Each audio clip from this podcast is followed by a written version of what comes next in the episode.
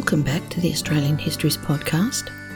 Once again, I have to apologise for my croaky post cold voice, but this podcast has been a long time in production, so just plough ahead. I hope it's okay. And also, I'm recording somewhere um, out of the ordinary, so I hope there's not too much um, noise. There's been a fair gap between the Buckley series and this episode, but I did manage to take a few days' holiday before the season changed. I took a short road trip through the snowy mountains, visiting many of the places I spoke about in the Snowy Hydro series in episodes 38 to 42. I now know I didn't quite pronounce some of the township names as the locals do, but as always, we'll just assume that I do my best and we'll move past that pedantry to the interesting stories. I also discovered how much had changed in the last few years, including the closure of all the hydro buildings to the public, with only a few sites even accessible to look at from the outside. Even the township of Cabramurra was gated off, which was very disappointing to me. I happened to arrive just as news broke of a problem with the construction of Snowy Point 2 project and the tunnels being built to pump already used water back up into the higher dams in times of low demand so that it can be run through the turbines again in times of high demand. Pumped hydro, the dam storage acting as a battery. A very worthwhile project, but the present day contractors are currently not operating at the speed and competence of the original Snowy contractors. They've installed a massive tunnel boring machine, 11 metres in diameter and up to 200 metres long, which I believe allows for concrete tunnel construction to go in behind it as it moves forward, and supposedly capable of tunnelling 30 to 50 metres a day. Unfortunately, it came to light in the new year that it had tunnelled under unstable soil, which had then collapsed on top of it, and I'm assuming many buffoons will be needed to figure out how to get the massive thing out. Embarrassingly, after all this time, they were still only 150 metres or so in, the tail of the machine only just inside the entrance shaft. So no way was it operating at the speed suggested in the months prior. And how had they not anticipated the soft soil so close ahead? Hudson's snowy men would have surveyed and test drilled the bejesus out of it before putting a one way drilling machine on the job. More recent news on the status of that drilling machine is hard to come by. Hudson would be turning in his grave with frustration. I was very sorry that I didn't make it to the east side of the Snowies in the time that I had, so I still have the hydro museums to look at at Cooma and hopefully at Amenabe, if that one's still open, on my next visit. It's a stunning area, even if you're not interested in the snowy infrastructure looking at the buildings I could get near, much of it constructed in that massive industrial, almost brutalist style from the 50s, I was struck by the aging concrete facades, reminding us just how long ago these buildings were actually constructed. I'm still in awe of the massive complex spread over the rugged and inspiring landscape up there. And of course, I witnessed throughout the trip the damage and regrowth occurring now following the massive 2019 2020 bushfires that raged right through that region and over other areas across Australia. I am amazed that none of the major hydro structures were destroyed, though I imagine pylons may have been damaged. Anyway, standing under them and hearing the audible buzz of the power surging through was spooky, and a contrast to the relative quiet from the turbine buildings, even as water was being released into the spillways after use. It's so nerdy, I know, but I loved it, and I can't wait to get back and finish exploring. One last place I came across that I'd previously been unaware of was the Yarrangobilly Caves, just off the Snowy Mountains Highway across the top. These are limestone caves that visitors can enter and tour, with a thermal pool located in the spectacular valley amongst the trees, also still recovering from the fires. The park's buildings, including a divine old timber guest house, probably built around the 1900s, were so impressive. I must put a picture on the episode website for you to see. It's amazing the way the 2019 20 fires burnt so hot into that valley, with the fire raging right down into the creek bed, the damage from the intense heat still evident on my visit, and yet those amazing old timber buildings were saved, apparently by just six blokes attending, preparing, backburning, and watering the structures right up until the fire crested the hill behind and roared into the site. Only then did the firefighters retreat into the caves as the fire passed. A short GoPro clip on one of the firefighters' helmets captured a short spell of what must have been a huge and terrifying day, and it's been shared on YouTube, so I'll place a link too to that if it interests you. I found it amazing that these beautiful old heritage buildings could have survived, and I'm so grateful to the people involved for their dedication and tenacity. Anyway, I better leave off reliving my brief holiday and get on with today's story. Speaking of facing adversity and finding a gutsy solution, we're going to look at the history of one of the most amazing life saving services still available to those living and travelling through the outback of Australia the Royal Flying Doctor Service. Aussies live in a really big country, but most of it is sparsely populated. Most of the Australian population, or more than 70% of the currently nearly 26 million people, live in the main cities and regional centres, relatively close to the eastern, southwestern, and southern coasts, with a few more populating the surrounding fringes. And I've included in the references a fairly recent demographic map showing population spread but outside of that relatively thin strip of land along the eastern, southern, and southwestern coast is the less inhabited centre we usually refer to as the outback. And until the last 50 years or so, much of it was often very difficult to access, isolated, and sometimes very lonely to live in.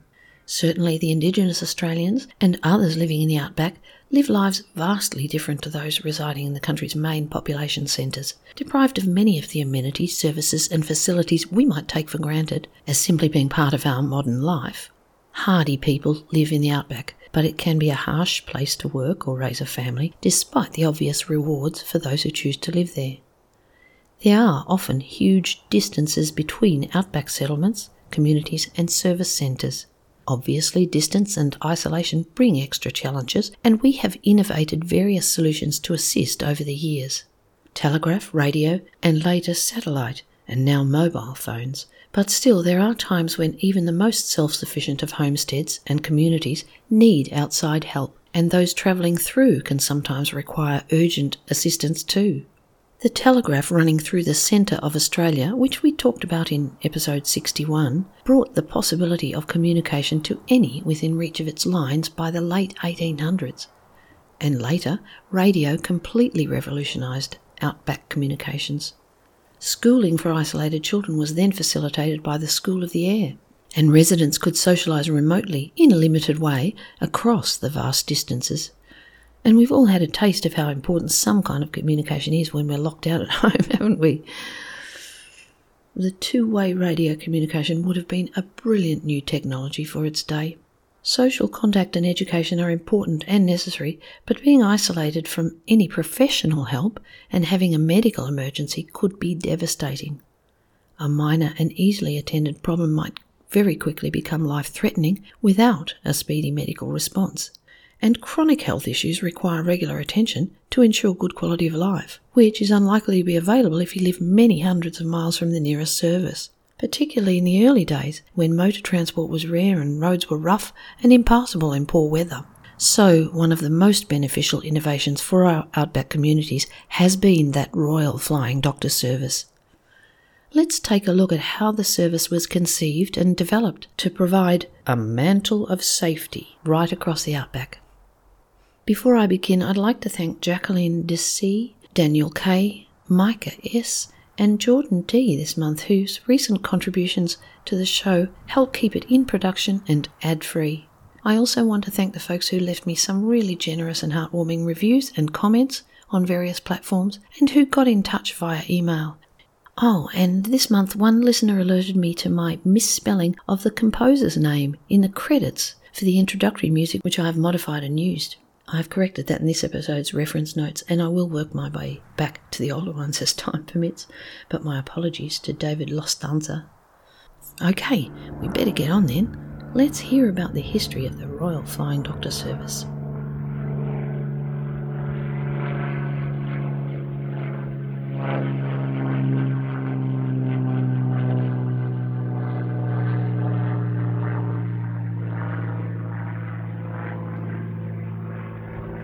The Royal Flying Doctor Service is a national charitable health organisation delivering primary health care and 24 hour emergency services via telehealth and an air service. Quote, Using the latest in aviation, medical, and communications technology, the Royal Flying Doctor Service works to provide the emergency medical and primary healthcare services to anyone who lives, works, or travels in rural and remote Australia. Unquote. What we know today as the Royal Flying Doctor Service came about through the vision and tenacity of a number of enthusiastic, community minded people who wanted to bring essential medical services to the isolated visitors and residents of remote Australia. Most prominent of those men was the exceptionally energetic and determined Presbyterian minister John Flynn. Flynn was born in November of 1880 at Moliagul, Victoria, and later trained for his ministry with a desire to work with people and communities outside the usual urban areas. His interest in the spiritual, mental, and physical health of these remote inhabitants, aware of the deprivations they suffered compared to the city folk, led him to publish a book titled The Bushman's Companion in 1910, attempting to fill some of the quote, gaps in outback life material, medical, social, religious. Unquote. Certainly, his book was intended to encourage an interest in his religion, but it began with the very practical and really quite thorough first aid chapters before moving on to sections like making a will and then offering some religious content, prayers for the dead, and so on. The publication included blank pages for notes, accounts, and the like, along with calendars and postal information and so on.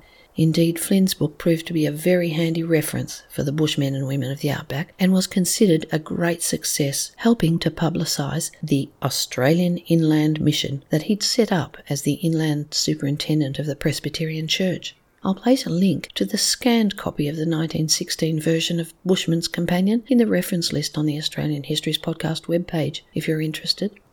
In doing this research, it was sometimes uncomfortable reading some of the writings of Flynn. He was obviously a man of his age, not being immune to the racism of the time, but while his focus was generally directed at the white colonists, I think we can see that he was interested in doing his Christian best for the indigenous communities of the outback too, as he understood that in that era.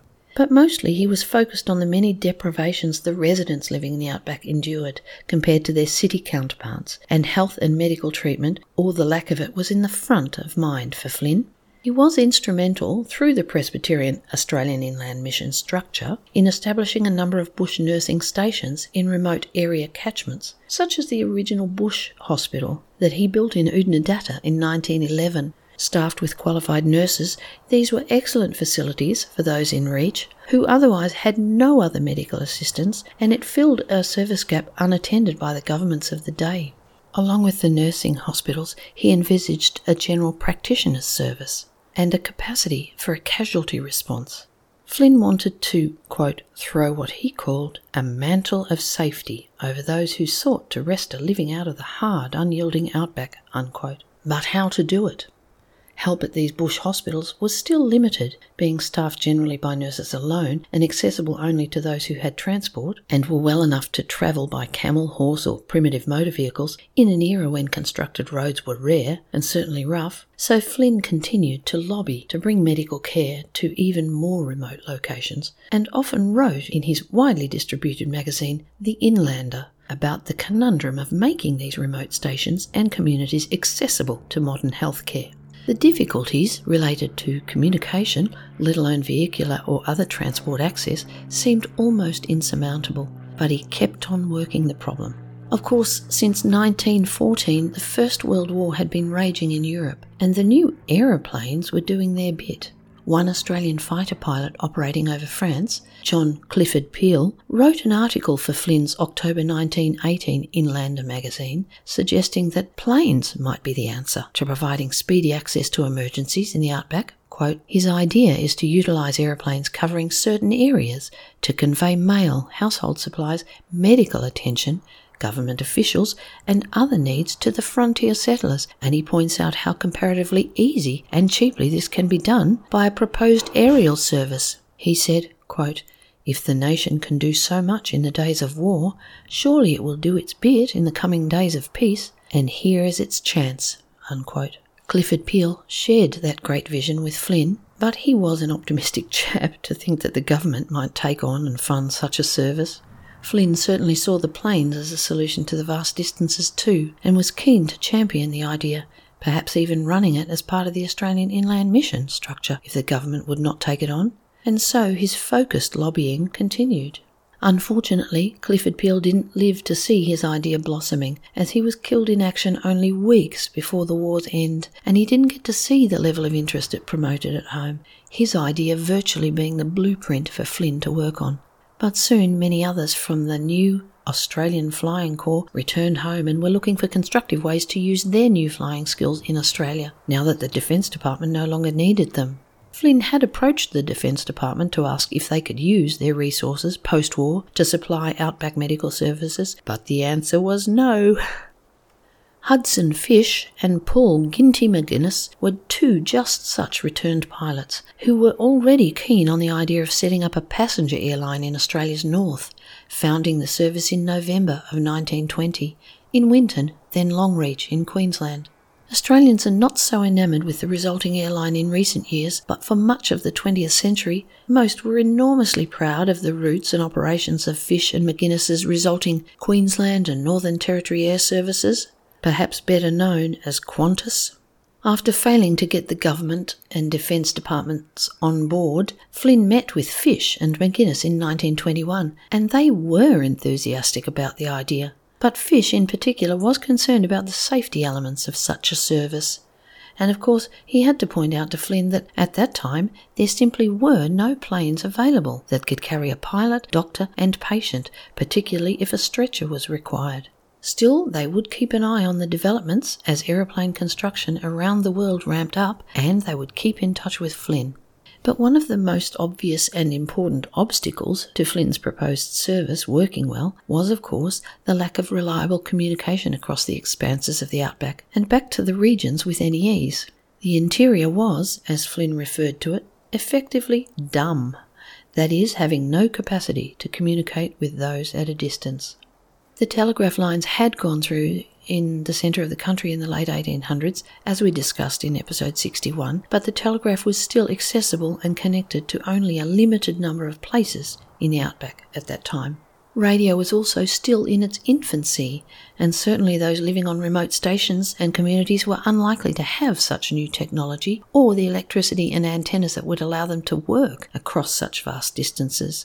But, as happens with most exciting new inventions, there was a developing coterie of wireless nerds, I mean, wireless clubs, that were testing and advancing these new communications. And one such nerd, oh, I mean inventor, was radio enthusiast and ham radio operator Alf Traeger, and he would be instrumental in creating a workable solution. Yay, Alf! I always wondered why these enthusiasts were called ham radio operators. Wiki tells us that the term probably came from ham fisted, amateur radio operators who had poor or ham fisted skills. A pejorative term, then, in the beginning perhaps, but it was later used to refer to those very dedicated to their hobby, many of whom were exceptionally skilled and knowledgeable. In 1926, Traeger gained his amateur operations proficiency certificate and he came to the attention of Flynn, who soon employed him at £6 a week to travel the outback attempting to improve the problematic transceivers of the time. They needed to develop and refine a radio that could send and receive reliably and be easily operated and maintained in isolated situations. They needed to reliably power the unit at locations far from any on grid electricity service, and Traeger was the man to bring all this together. Quote, in 1928, Traeger developed the pedal powered radio, a floor mounted generator driven with bicycle pedals, powering a radio transceiver which could send Morse code. Unquote. So, not exactly a quick call from your contacts list, the user having to learn Morse code to communicate first and be able to simultaneously pedal steadily to get the messages through, but it was still a groundbreaking and game changing development, which would allow the service to operate as Clifford Peel and Flynn had imagined. If you could communicate, you could call for help when it was needed. MacDonald records Flynn's words explaining that Traeger's pedal set would, quote, let the dumb inland speak, unquote. Learning to use the unit was only one of the difficulties to overcome, White ants and heat could destroy the casing within a year in some environments, and the earliest wooden cased radio sets had to be replaced with metal units before they were considered reliable. So living in the outback certainly had its challenges. The Traeger units continued in production in a factory in Marrickville, Adelaide, for many years while further refinements were underway, though the Royal Flying Doctor Service records that hundreds of them were still in use right into the 1950s. But the physical radios and electrical supplies were not the only obstacle Flynn had to tackle. As radio services in general developed, the then General Post Office, who had regulation of existing telecommunications, were managing the use and rollout of the limited radio frequencies. So Flynn again had to lobby to be granted permissions for the radio frequency to be used exclusively by the proposed AIM, the Australian Inland Mission, medical service. Pulling together these strands was an ongoing process, but Flynn continued pressing and encouraging even when his own organisation was doubting the viability of the proposal. I think he must be given great praise for his tenacity. He simply just kept the project chugging along on the agenda for the public, his organisation, and even politicians, despite the many obstacles and setbacks. In 1924, Fysh had some good news for Flynn. Qantas had ordered the new English de Havilland DH50A aeroplane, a design which could accommodate a pilot, doctor, and a patient on a stretcher. Flynn would soon have access to a plane that might meet the needs of his imagined service. We need to consider that planes in those early days had very little in the way of instrumentation, and Fysh, already at that time a massive stickler for safety and realizing a good safety record would be essential for the success of his ongoing business, insisted that the service could only operate during daylight hours. Though in time this rule would be bent if the pilot felt it was safe to do so, so those needing urgent attention towards dark might not yet benefit, but even a limited service would be a great improvement for the isolated. Clearing landing strips would be required wherever they might be expected to land, and fuel would need to be available at multiple locations across the operating area, as in the early days planes could only travel only relatively short distances before needing refueling. Initially, they would land only at agreed hubs, so that the injured and sick still had to make their way some distance to get help in most cases. And of course, potential flights would need to make allowance for unexpected weather delays. Aviation forecasting was primitive at that time too, and quite limited for much of the outback. So even if a plane with capacity to carry a doctor and patient had been immediately available, there were still many hurdles to make such a service viable. By the mid 1920s, the main problems were on the way to being solved, and Flynn was very determined to get his medical service up and running. But with no government support and concern from his church hierarchy, funding was a major problem. Fortunately, a long-time supporter of his proposal, one H.V. McKay, a farm machinery manufacturer, at that time one of the richest men in Australia, left a large ongoing bequest for, quote, an aerial experiment, unquote, in May of 1928.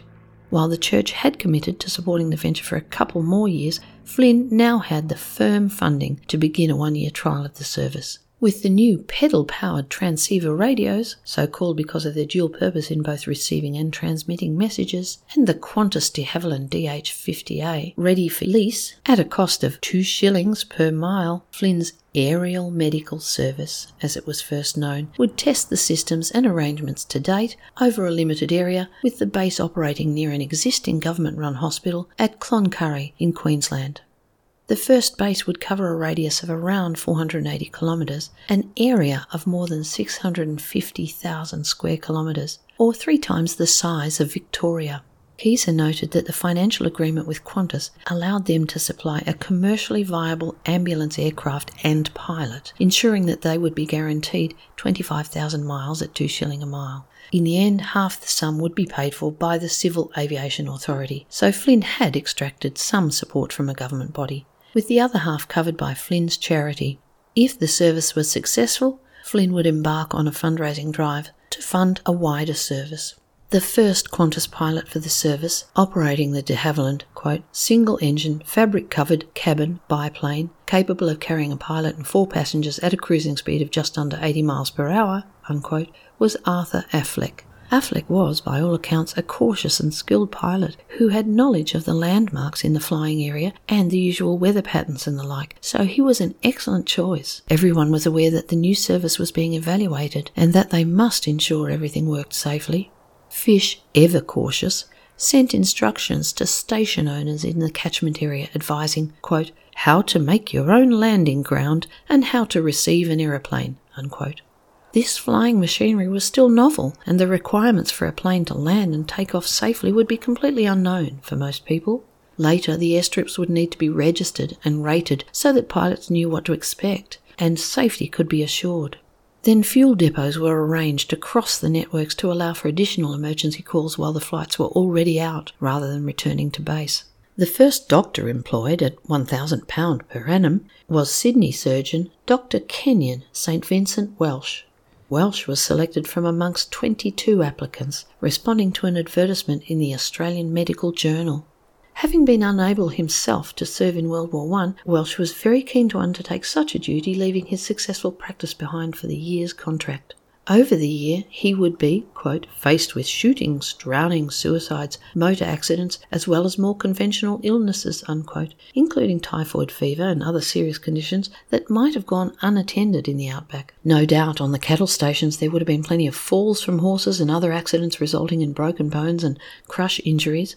These were the very things that often proved fatal with no timely intervention, and the vast distances meant travel by car or other modes often caused more damage to the injured person before help could be reached. Welsh's first medical call out in the plane, then named Victory, without the communications or navigation aids we rely on today, occurred two days after his arrival. Quote, flying from Cloncurry to Julia Creek, approximately 140 kilometres away, to attend two patients at the Julia Creek Bush Nursing Home, one of whom had attempted suicide by trying to cut his own throat, pilot Affleck landed Welsh nearby and he walked to the nursing home and successfully performed two minor operations. Unquote. During his one year tenure, Welsh treated 225 patients and made 50 flights. Quote, Not all of these early missions had a successful outcome, though. On one occasion, he was called to a shooting incident at Kynuna, some 200 kilometres to the south. The flight would bring them down in the dark, but with a moonlit night and car headlights illuminating the landing strip, they deemed it possible. Welsh then had to wade through a flooded river with his full surgical kit to reach the wounded man. He operated into the night, but unfortunately he could not save him. But at least everyone felt that they had done all that was possible to try. Unquote. Other earlier patients fared much better, though. One man, a miner, was brought into Cloncurry after a mining accident at Mount Isa.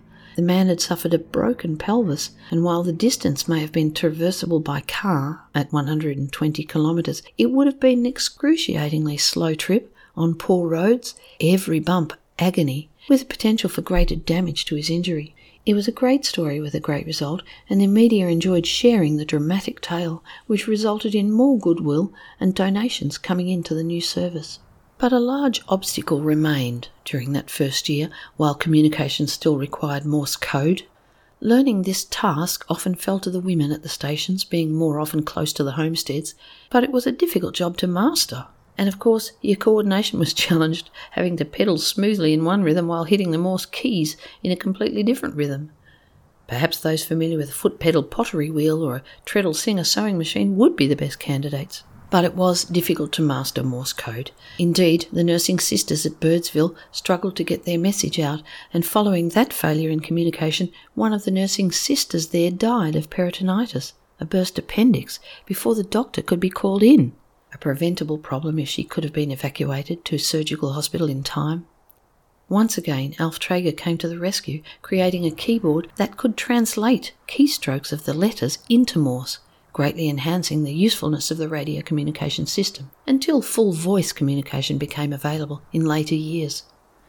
With the Cloncurry base set up in 1928, the first pedal wireless with the new keyboard innovation was soon installed in Augustus Downs Station, 325 kilometres out of town. Quote, the first transmission was made on June 19, 1929, by Gertrude Rothery, the manager's wife, to Traeger's assistant, Harry Kinsbrunner, at Cloncurry. Unquote.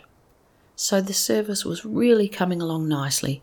In that first year, the aerial medical service flew over 32,000 kilometres in over 50 flights. Where the aerial medical service was available, it certainly saved lives and made outback life more comfortable, servicing some very isolated communities. It was nothing short of a popular and practical success. Flynn ramped up his fundraising efforts and other support was forthcoming when Flynn's aerial medical service, then under the control of Flynn and the Presbyterian Church, was transferred to an independent board of management and renamed the National Australian Aerial Medical Service in 1933, all radios and other equipment, partially funded with the support of the Presbyterian Australian Inland Mission, were gifted to the people and communities concerned. The new National Service continued to innovate and make improvements. Using the keyboard with letters or via voice radio communications, consultations directly with the doctor could more often solve or alleviate a medical issue without the need for an emergency call out flight. However, particular medicines were often required. Quote, in 1939, Dr. Keith Sweetman, a flying doctor based at Wyndham in Western Australia, saw that telehealth was of limited value in the absence of pre-positioned medications for patients to access. He also realised that considerable radio time was being wasted by questioning patients on what was available in their first aid kits. Most people had haphazard collections of patient medicines. Sweetman suggested standardising the medical equipment held in remote locations so that people at those locations could self administer treatment under the instruction of a doctor through radio consultations. Unquote. And so a standard medical kit to support the service was developed and has continued to be refined over the years. The early medicine chest supplied was, quote, four foot wide, two foot six high, and two foot six deep, unquote. Inside, the medicines supplied were listed on the lid and separated into specific trays, originally named, then later also numbered for ease of identification for lay people. In prescribing a medication, the doctor could say, Get bottle number 23 and take with meals twice a day, or whatever was required for the condition. They were a uniform product consisting of the most useful medical requirements and, until fairly recently, were provided free of charge. Of course, radio has its limitations for medical communications. Consultations with the doctor were being broadcast over open radio waves, and there were stories of others listening in and neighbours, etc., chiming in with their five cents worth of advice and experience. so the early days of telehealth could be a little challenging too. And goodness help you if, if your condition was of a personal or intimate nature, with everyone listening in. Many a delicate medical condition may have remained undiagnosed and untreated until phone services with a private line became available at least. now, the medical kit consists of a smaller green metal chest, about 30 centimetres by 45. If the homestead station or site has communication facilities of some kind and is able to contact the Royal Flying Doctor Service, these days medical chests can be provided at a subsidised cost for those more than 80 kilometres from another medical facility usually remote stations or communities, national parks or small mine sites, and coastal vessels will have one, for example. Some medications can be administered unsupervised, but many are marked must be prescribed, requiring contact with the RFDS for a doctor to diagnose, prescribe, and advise on dosage and use. The box contains a full numbered list of contents and a diary should be used, noting when supplies are removed, which can then be submitted to the service for restocking. As mentioned in the past, costs were fully covered by the Commonwealth, but it looks like some subsidised costs are charged, by some regions at the time of writing at least. The cost of supplying the full chest, though, is close to $1,000, so the subsidies would be needed for many in the outback. The Royal Flying Doctor Service says, quote, Medical chests are lockable steel containers containing a wide range of medicines which enable emergency and non emergency treatment for people who do not have access to professional medical care. A person needing medical care can receive advice from the RFDS doctor via telephone, who then is able to prescribe appropriate medication from the chest. The RFDS has 2,370 medical chests which provide peace of mind to those living in the most remote parts of the Australian outback. Unquote. In 1950, another really helpful innovation was developed by Sister Lucy Garlick, who was at that time stationed with the Flying Doctor Service near Broome, Western Australia. She devised a chart which divided a body plan into numbered regions. The layperson liaising with the doctor remotely could accurately identify the site of the pain or injury, for example, using the Where Does It Hurt chart as a prompt allowing the doctor a better opportunity of assessing the patient's condition. Garlick was, quote, also instrumental in the establishment of an infant health centre in East and West Kimberley, a service providing face to face advice and medical care to mothers and pregnant women, unquote. So she and so many others involved with the Flying Doctor Service have been wonderful contributors to the service and therefore the health of the people in the outback. As the years progressed, radios were installed at every outback station, and later, when they were more reliably powered, they could be left switched on for extended periods.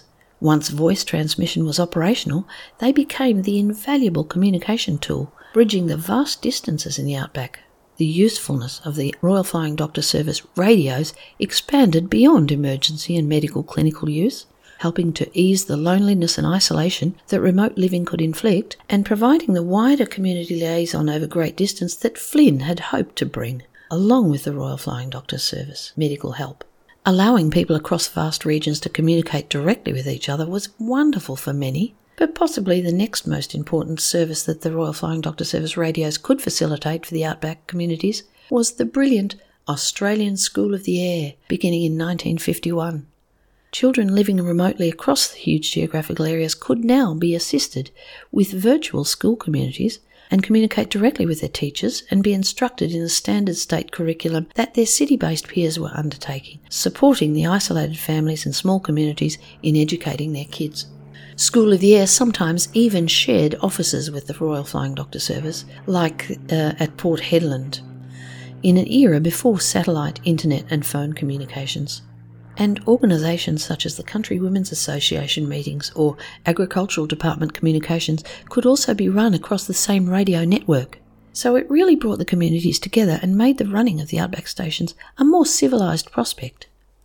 While always being available for emergency transmissions to be undertaken at any time, many areas had a fixed timetable to allow for multiple community uses. Time was set aside for daily remote medical consultations, a little like the telehealth appointments many of us in the cities have experienced during COVID, except that all those in the regions might be listening and could hear every gruesome detail about your condition. These would be new, non urgent consultations as required, or follow ups for previous conditions, or pregnancy monitoring, for example, or keeping a close eye on chronic health conditions like diabetes. The requirements changed over the years as new technologies alleviated some needs, but early on there were regular times for any telegrams received at the Central Post Office to be read over the air for the region involved. And in the middle of the day they had an hour, often called the Galah sessions, when the airwaves were open for anyone to chat with anyone else.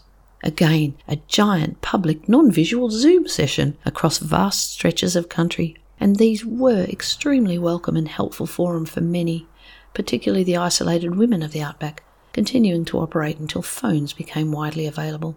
And then the School of the Air at nominated times in the afternoon, complementing the correspondence school materials that were undertaken at home. In 1942, the Australian Aerial Medical Service once again changed its name, becoming the Flying Doctor Service of Australia. Flynn lived to see the Flying Doctor Service of Australia flourish, dying of cancer in May of 1952. He must have been delighted by the huge success of the service he founded, now supported and embraced across Australia by people everywhere. A base operating out of Broken Hill, which had begun its service in May of 1936, became the site of a royal visit in 1954 when Queen Elizabeth II bestowed the royal prefix onto the Flying Doctor Service name, saying, I have heard so much of the work of the Flying Doctor Service and the security and comfort it brings to every part of the outback. I express my admiration to all those, past and present, who have contributed to its splendid work. Unquote. Oh, uncanny, isn't it? The Queen also seems to be recovering from a cold. Huh, who knew? By the mid 1970s, the service included regular clinic visits by specialist medical consultants. Today's specialist visits include dermatologists, ear, nose, and throat specialists, and ophthalmologists, even dentists. That's a better service than we get in the city. In 1996, a highly successful TV drama called, guess what? The Flying Doctors, commenced. It ran for 221 episodes across eight years. I've never seen it myself, but the Royal Flying Doctor Service website advises that a new contemporary series is going into production in the coming year, using the quote Broken Hill base as the location for filming due to its impressive red dirt landscapes. Unquote. So maybe I'll try and catch one of those. The Dubbo Royal Flying Doctor Service Visitor Centre noted that when the service celebrated its 90th year in 2018, a squadron of 25 vintage aircraft, including a flight by the restored original Flying Doctor's 1934 Fox Moth, set off from Dubbo on the 9th of May to fly to Mount Isa in Queensland. Various section flights from the service's history were undertaken over the following days. The second last leg of the journey was flown from Cloncurry to Julia Creek, which followed the route of that first ever Flying Doctor flight, taken on the 17th of May 1928. They also noted a second royal visit in October of 2018 when Prince Harry and Meghan visited the Flying Doctor base in Dubbo, meeting the Flying Doctor teams, their families, volunteers, and past patients before officially unveiling the most recent addition to the RFDS fleet, a Beechcraft King Air B 350 propeller plane. Quote, During its first few decades, the service relied heavily on community fundraising, volunteer support, and donations. Nowadays, the service is supported by the Commonwealth, state, and territory government, but still relies heavily on fundraising and donations from the community to purchase and medically equip its aircraft and to finance other major capital initiatives. Until the 1960s, the service predominantly hired aircraft pilots and service technicians from contractors, initially Qantas, obviously. After this point, the service moved on to purchasing its own equipment and employing its own pilots and mechanics. Unquote. So while city people with an injury or illness might make their way to a casualty hospital, they might wait many hours before even moving past the triage station, depending on demand and more urgent cases ahead of them. An emergency call to the RFDS across the radio, or now by phone, from someone living well off the beaten track will get a response to their call in moments and communication with a doctor to triage the situation immediately. And if medical attention is required, it can be arranged straight away. Most calls are triaged into three response priorities 1. Go now. 2.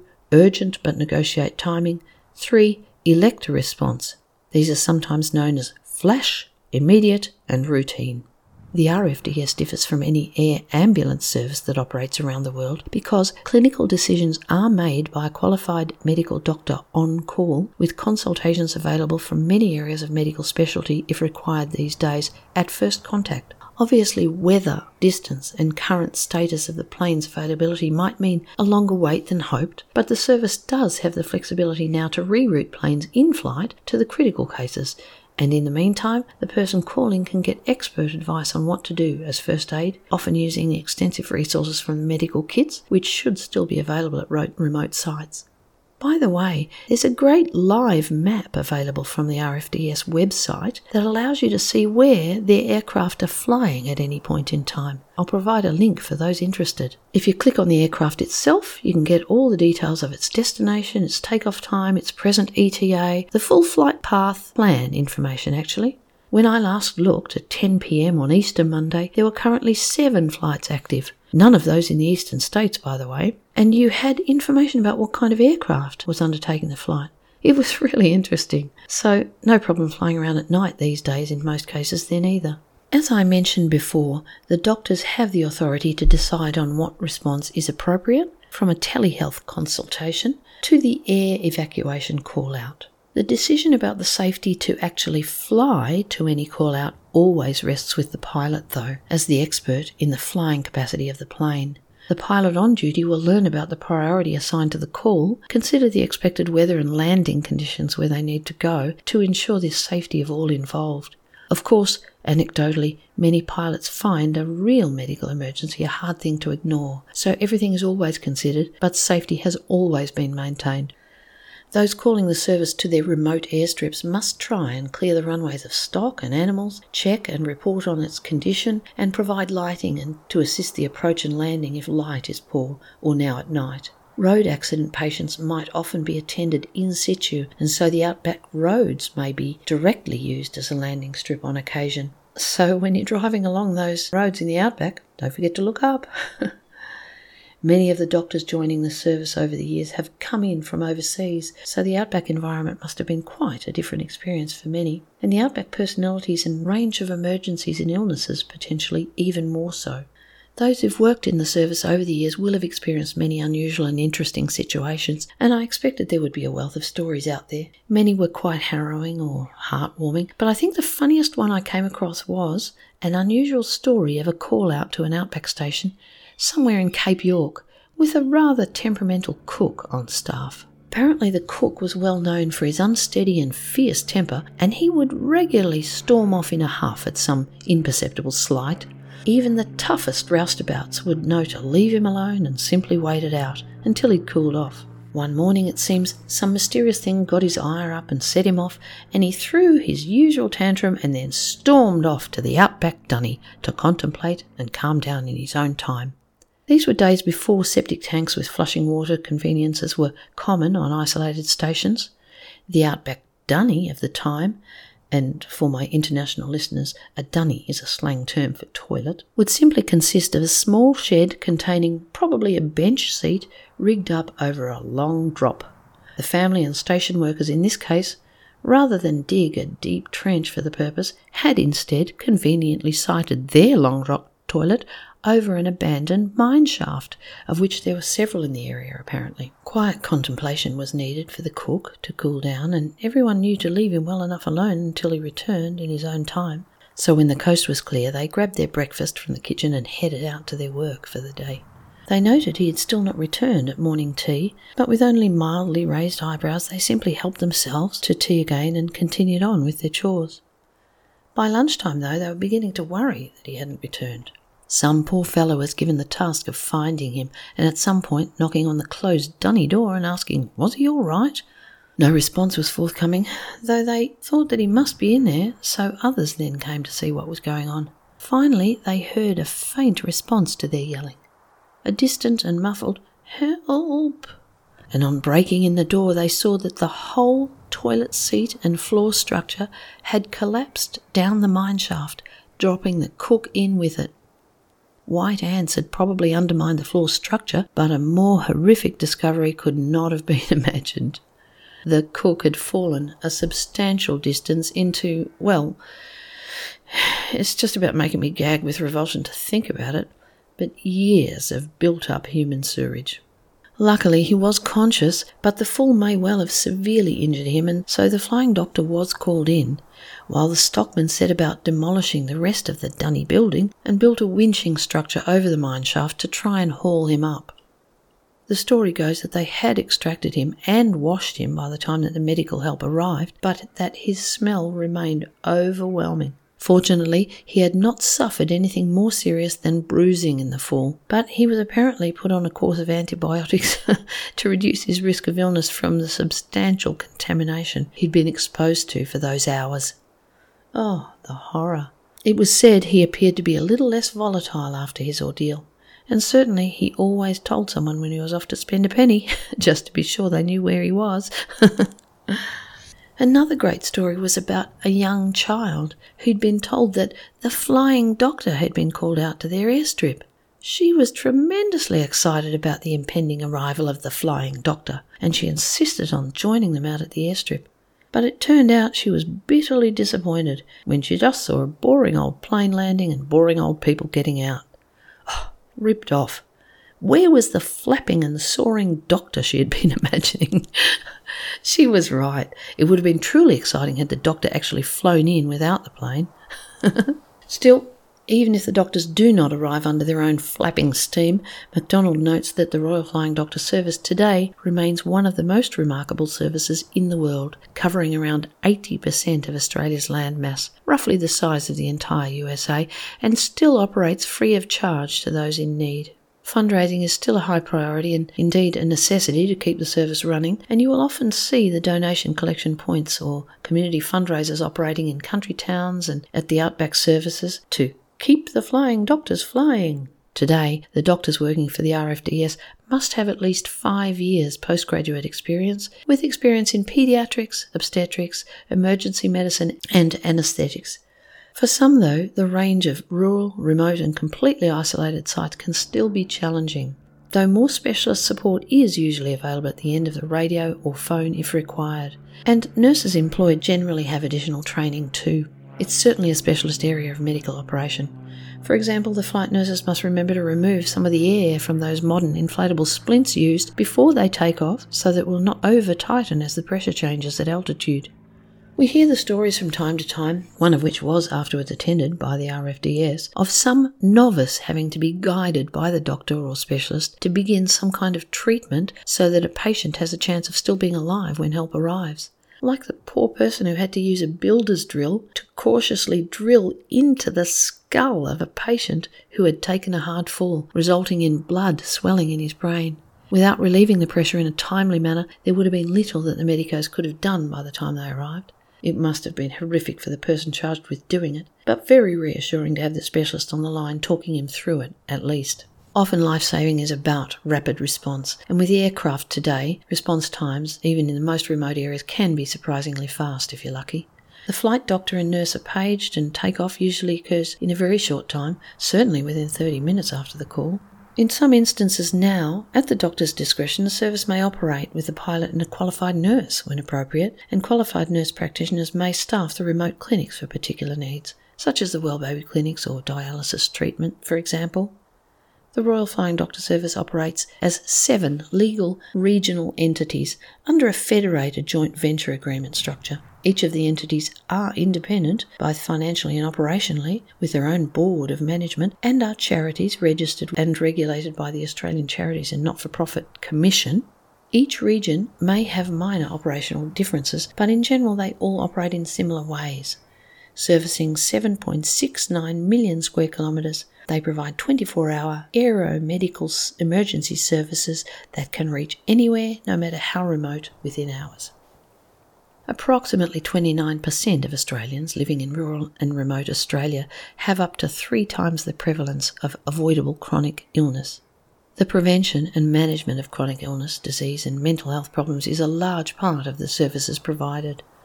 More recently, the RFDS delivers around 65 primary healthcare clinics on a daily basis, with about 1,000 patient contacts a day.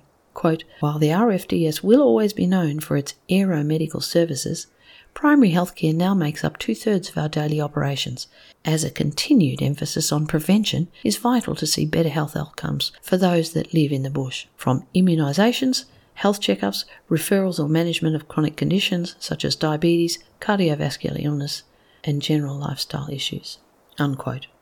In the previous year, the RFDS undertook quote, 387,042 total patient contacts through the RFDS clinics aeromedical transports, and telehealth consultations, unquote, that constituted more than 28,051,000 kilometres flown and more than 1,000 patient contacts daily. These days, most communications come to the RFDS via a toll free phone number now that mobile and satellite communications reach many parts of the country. And the fleet of aeroplanes has, of course, developed in suitability and range. These days, the planes can generally operate during darkness and in more marginal weather conditions than those Fysh worried about in the early days. Better technology in onboard navigation and other advances, along with more civilised and graded landing strips in the majority of locations, and the ability for stations to light up approach with visible flares, etc., has greatly expanded the service capabilities. Many outback roads show signs alerting drivers to be aware that straight stretches of road may be used for emergency landings. So always remember to keep an eye on those big skies out there. Indeed, road accidents on those outback roads now constitute a good percentage of remote emergency call-outs for the RFDS these days along with other accidents and incidents that might occur on cattle stations and remote mining sites, such as fall and crush injuries, call outs might be required for severe asthma attacks, spider and snake bites, poisonings, and respiratory and cardiac events clinics for those ongoing medical conditions from diabetes management to antenatal clinics and preventative health measures such as checking for skin cancers and monitoring eye diseases, particularly prevalent in the Indigenous communities, are also regularly scheduled across the remote regions, often held at central stations or at outback Aboriginal communities. These days, the RFDS operates Australia's third largest airline, with, at last look at the RFDS stats, 79 aircraft operating from 23 bases across the country. They have five different planes that are used for aeromedical operations, Um, let's see the Pilatus PC12, the PC24, the King Air B350C and the B200C, and the new Beechcraft King Air 360 CHW turboprop. They also operate an aeromedical helicopter in the service in Western Australia. And the RFDS have their own podcast, mostly offering health related information, as you would imagine, though I listened to an episode on Alf Traeger, which was interesting. Again, I'll place a link in the show notes for you. The service marks many firsts and is still a much loved institution. Flynn appointed Jean White as the first female flying doctor as early as 1937, for example. Flynn was awarded the Order of the British Empire for his efforts, and while he was too busy to attend the awards ceremony, and somewhat embarrassed by all the fuss, he was aware that the accompanying fanfare would be very helpful in their ongoing fundraising efforts, required to keep the service running. In 1944, Traeger was also awarded an Order of the British Empire for his contributions to the service. But he was such a humble man, his daughter says it was years before he even shared the news of the award with his family. The Royal Flying Doctor Service was a great innovation and remains an exceptional service. If you have a few beans to spare, you could do worse than sending them away way of the RFDS. I hoped you enjoyed hearing about John Flynn and Clifford Peel and Alf Traeger and Hudson Fysh. They did us all a great service. Now, my podcast recommendation for this month is called History Pod. I thought I had mentioned them earlier, but it doesn't look like I have. History Pod is a daily podcast that presents a detailed yet concise account of a key event from each day in history. Written and presented by Scott Allsop, an experienced history teacher and graduate of the University of Cambridge, these few minute long insights are fascinating and help you brush up on your knowledge of prescient events in history. And they're really short, so great for uh, listening to a couple when you haven't got too much time to commit. I'll place a link to the series details at the Australian Histories Podcast website. So thanks so much again for listening, and thanks so much for those lovely communications last month. Now, I've got a big list of topics that I want to get to, but occasionally I just come across a book which grabs my fancy and I think, oh, just have a quick look at that. So next month I'm going to look at something. Well, I hope it's fun. I'm I'm sure you're going to enjoy it, and I'm really looking forward to doing the reading. Just a short one, I hope. Okay, so take care, and I'll talk with you again soon. Cheers.